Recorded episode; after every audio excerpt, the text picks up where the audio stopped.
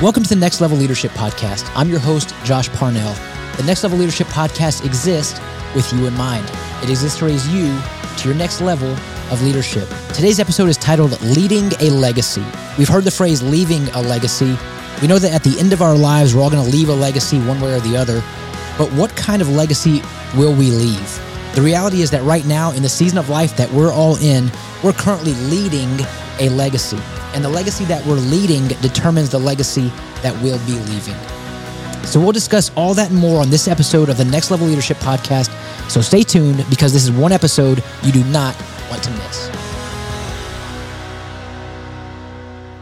Hello, everyone. Thanks for tuning in today. I'm excited for today's topic. It's something that I, I, believe that we all need to hear and truly understand the magnitude of the current opportunity that we all have every day. So what we do today determines our impact tomorrow because the legacy that we lead determines the legacy that we leave. I had the pleasure of serving in the Air Force, and as you know, Veterans Day is just around the corner. And so I wanted to share a small part of my story to provide perspective on how I learned about the importance of maximizing my day in order to leave a legacy I can be proud of. My story begins shortly after high school. I had hopes and dreams and aspirations of going to Hollywood to become the next Steven Spielberg. Uh, that clearly didn't happen, but I had a very strong interest in filmmaking, and I found out that the University of North Texas in Denton, near Dallas, had a great radio, TV, and film program. And so I went to UNT, planned on being there for four years, but after a year and a half, UNT said, Hey, Josh, thanks for playing, but your grades are terrible. You need to leave. I clearly wasn't ready for school. I knew that I didn't want to come back home, but I also couldn't go back to school. And so I found myself kind of between a rock and a hard place, figuring out what am I going to do or trying to figure out what am I going to do with my life. And so this is around the time that 9 11 happened. And it got me thinking about joining the military.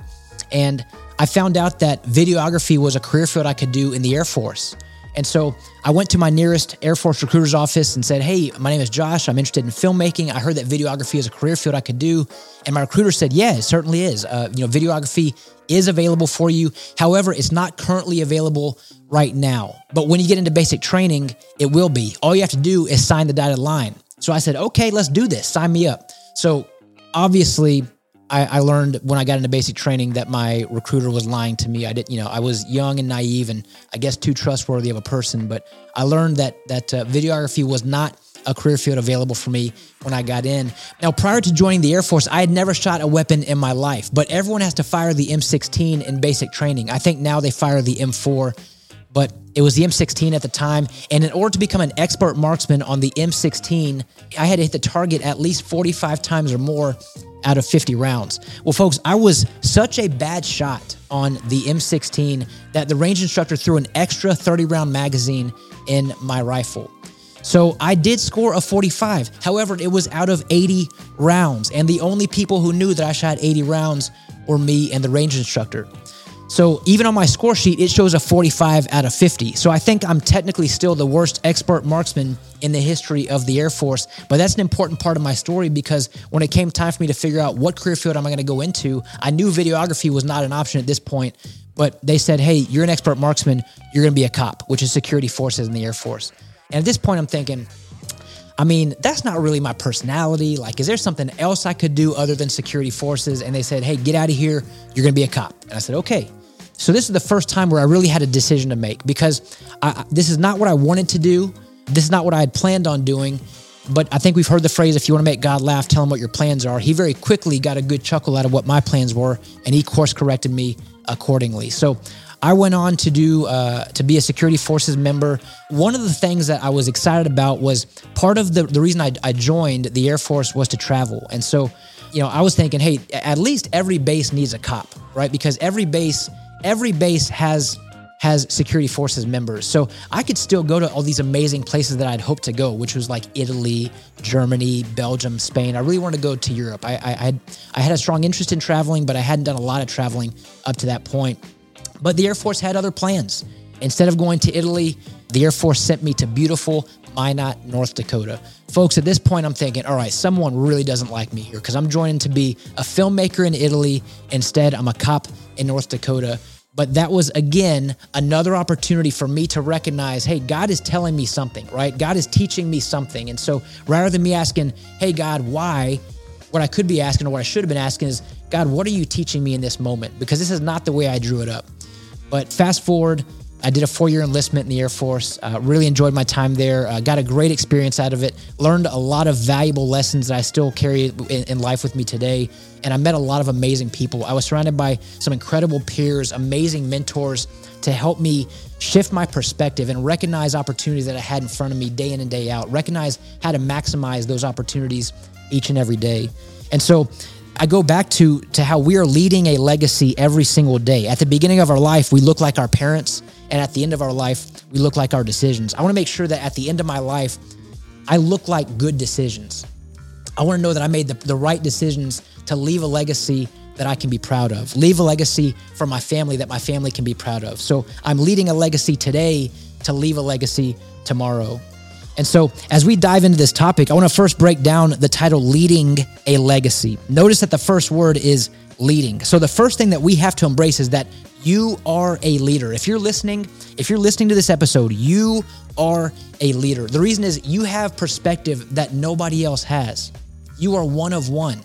There is no one else in the entire world like you. You have your own upbringing, you have your own life experience. Therefore, you have your own perspective that is individual and unique to you.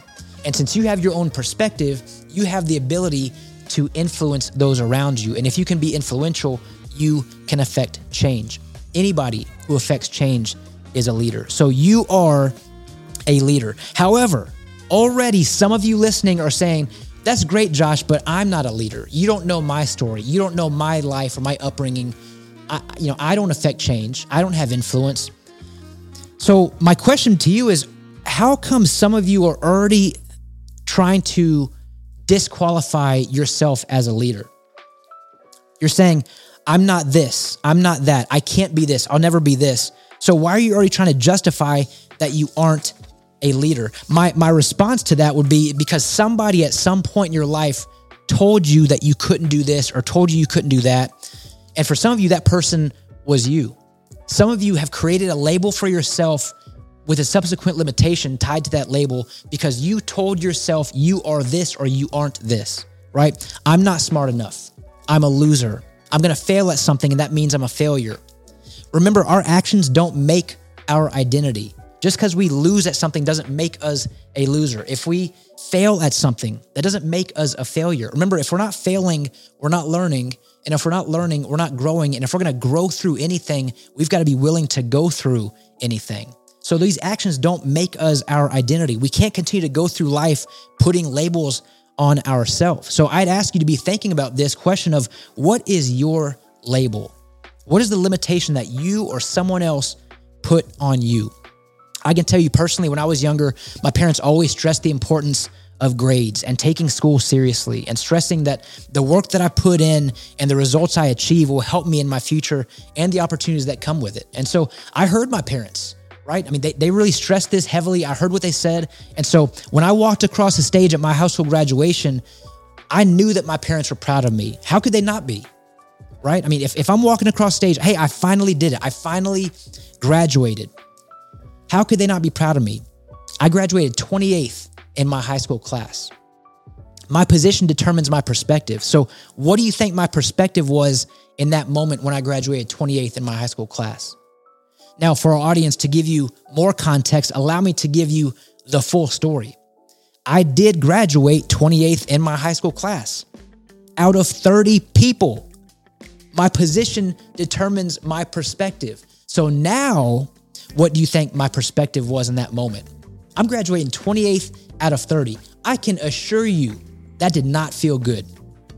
I said I heard my parents. I didn't say I listened to them. Obviously, I, I had a lot of growing up to do. Um, I didn't I didn't take school seriously. I didn't make make my grades a priority. And quite honestly, grades were, were last in my mind and my graduation results confirmed it. And I can tell you that very quickly I formed a narrative in my head that was riddled with labels and limitations. The combination of not feeling smart enough, not feeling confident enough, not believing in myself.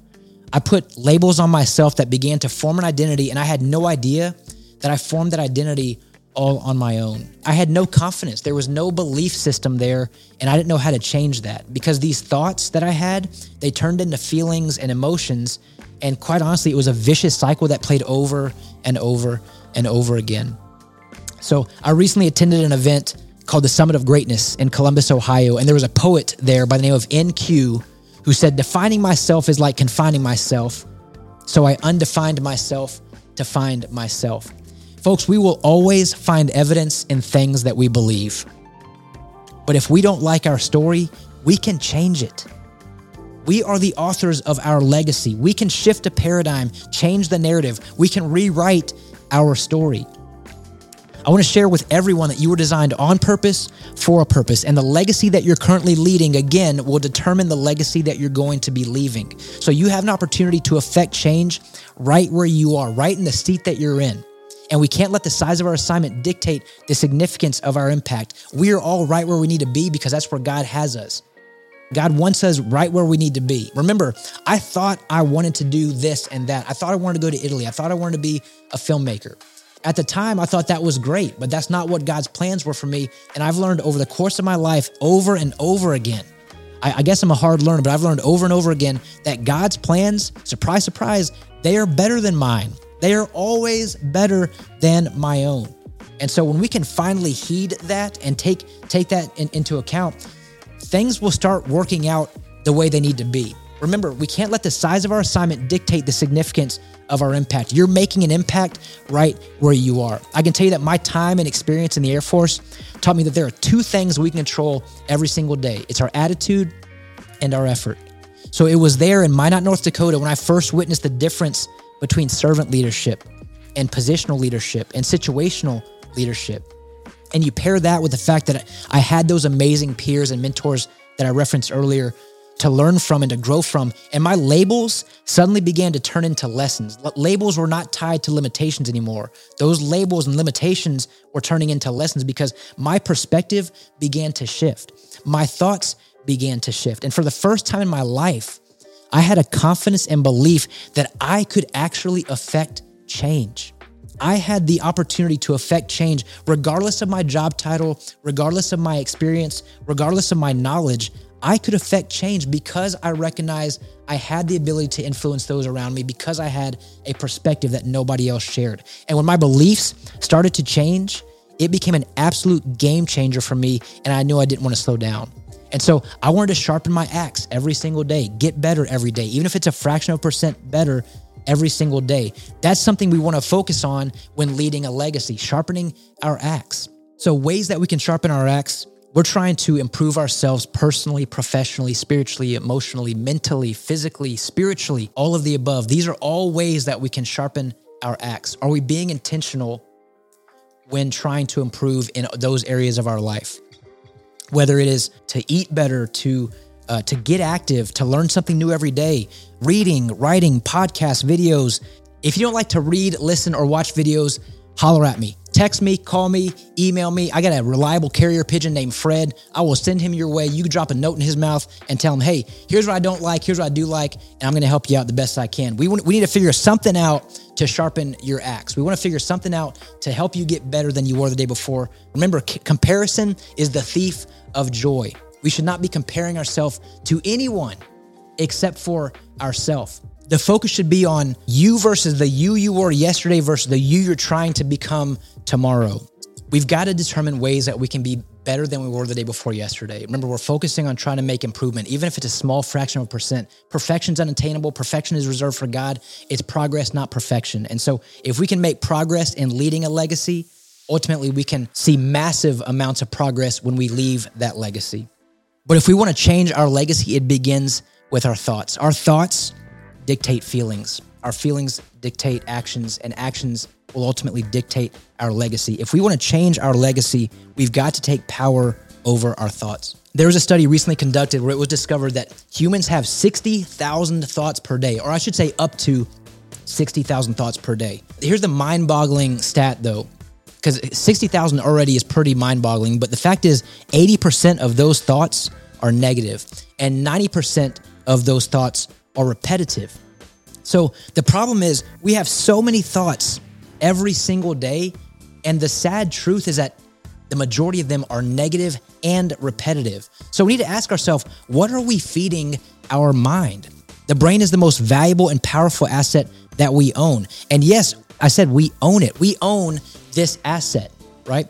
we have the ability and the power to take control over our mind. It's not easy. We know that. It's not easy because obviously it's not easy because we're having so many negative thoughts and repetitive thoughts. But we can make changes to our thoughts in an effort to change our legacy. So, what we watch, what we read, what we look at, the people that we surround ourselves with, all of this plays a factor in the legacy that we're leading. So, think about it like this if you're listening and you and you can classify yourself as an overthinker, first of all, I'm going to say you're not alone. Overthinking is not a personality trait. It's really the sneakiest form of fear, and one of the greatest mistakes that we can make in our life is assuming that all of our thoughts are true. Overthinking gets in the way of overcoming. However, the similarities between faith and fear is that they both believe in a future that hasn't happened yet. So, why wouldn't we choose faith? Why wouldn't we choose faith? Remember, thoughts dictate feelings, feelings dictate actions, actions dictate our legacy. Overthinking gets in the way of overcoming, and we lose focus because we start comparing ourselves to others. We start thinking that we should be somewhere else or that the grass is greener on the other side. Remember, I just said it's you versus you. It's you versus the person you were yesterday versus the person you're trying to become tomorrow. And the grass isn't necessarily greener on the other side, the grass is green where we water it. We have an opportunity right where we're at, in the seat that we're in for a reason, which God placed us here for a reason. If we're watering the grass where we at, think about how much better our life would be. Think about how much comparison we would be avoiding if we water the grass where we're at. We're focused on where we're at. I'm not saying to, to lose focus on where you're trying to go, but I am suggesting that we not always focus on how the grass potentially is greener on the other side. The grass is green where we water it. But here's the thing about watering the grass it takes time, it takes patience, it takes grace, understanding, and resiliency to experience the fruits of our labor. And, and we're likely going to experience the J curve. So the J curve, what it looks like is literally a letter J, and we're starting on the lower end of the of the letter J, right? So so we have this low end of the J, and then if we continue around to the curve, we're going to go to the high end of the J. Imagine you're starting on the low end of the J. So walk with me as as I try to paint this picture of what this J curve looks like. We're trying something new. We're stepping out of our comfort zone, but we're trying to sharpen our axe. We're doing something that was that's not comfortable for us. We're doing something that is brand new to us. And so the likelihood of us making mistakes or quote unquote failing along the way is very high. The reality is we're going to have a dip in productivity. We're going to have a dip in performance, a dip in efficiency because we're trying something new that we're not accustomed to, but we're doing it in an effort to grow. So imagine this you're going through this dip, right? And, and oftentimes we go through this dip and we're on the bottom part of the letter right now. We're going through this dip. Oftentimes, this is where we decide to quit what we're trying. We, we quit something new because it's not easy and we're not seeing success. My encouragement is to not quit in the dip. Part of leaving a legacy is to go through the hills and valleys. So we can't quit in the dip. Keep on going through it, go through it to grow through it, and then you're going to see success on the other side. Ultimately, you're going to you're going to come out on the higher end of the J because you went through something, you learned through something and you grew through something. And so, the more growth you have, the better off you are because you learned something new and you developed into some someone new. So, I'm asking everyone to recognize that the impact you're making is because you chose to make a decision to go through something and grow through something to get you here. Remember, at the beginning of our life, we look like our parents. At the end of our life, we look like our decisions.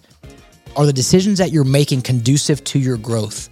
Are you choosing to quit in the dip and not go through the growth that you need to go through? Grow through the go through, right? Don't quit in the dip. You are becoming someone who is potentially someone who you never expected to meet. You're becoming someone who chose to live an intentional life, a life with purpose, to fulfill your purpose, to ultimately leave a legacy that you can be proud of. So, as we wrap up this episode, I want to leave you with one more thought. And my hope is that you'll be able to find inspiration in this to keep going and lead that legacy that I know you will be proud of. And, and here's a thought it is easy to listen to podcasts like this and get motivated. At least that's my hope. My hope was that I was able to share something with you today to help inspire you, help motivate you in some way. But remember that motivation is like a flame, and flames come and go. So, my question to you is what is your flame going to look like a week from now? What is your flame going to look like a month from now? What is your flame going to look like six months from now? Ultimately, purpose trumps motivation. purpose trumps motivation. I said, I, I shared earlier, each one of you were designed on purpose for a purpose. And some of you may not even know exactly what your purpose is, and that's fine. But know this you have one, you have a purpose. And getting out of our head is easier said than done, but I want you to know that you're not alone. Some of you may not truly believe in yourself, and sometimes all it takes is for someone, maybe even just one person in your life, to say four simple words to you to influence you to affect change around you. I believe in you. I believe in you. Folks, I believe in you. You have it in you. You have what it takes. God created you on purpose for a purpose. Go out and live your purpose. Lead a life with intention. Lead a life with purpose. Ultimately, you're going to leave an incredible legacy all because you put in the time, effort, and energy to get there to begin with. So that's all we have today, folks. Thank you again for tuning into the Next Level Leadership podcast. As we close for the day, I'd like to leave you with some encouraging words from 1 Peter 4 10. Each of you should use whatever gift you have received to serve others as faithful stewards of God's grace in its various forms. Folks, remember when discovering your purpose, know that God has one for you and He's gifted you with the tools necessary to fulfill your purpose. I'm encouraging you to use those gifts and those tools to serve and bless those around you. All right, everyone, have a great day. Don't forget to smile today. Tell your loved ones how much they mean to you. I'm Josh Parnell, reminding you to keep leading.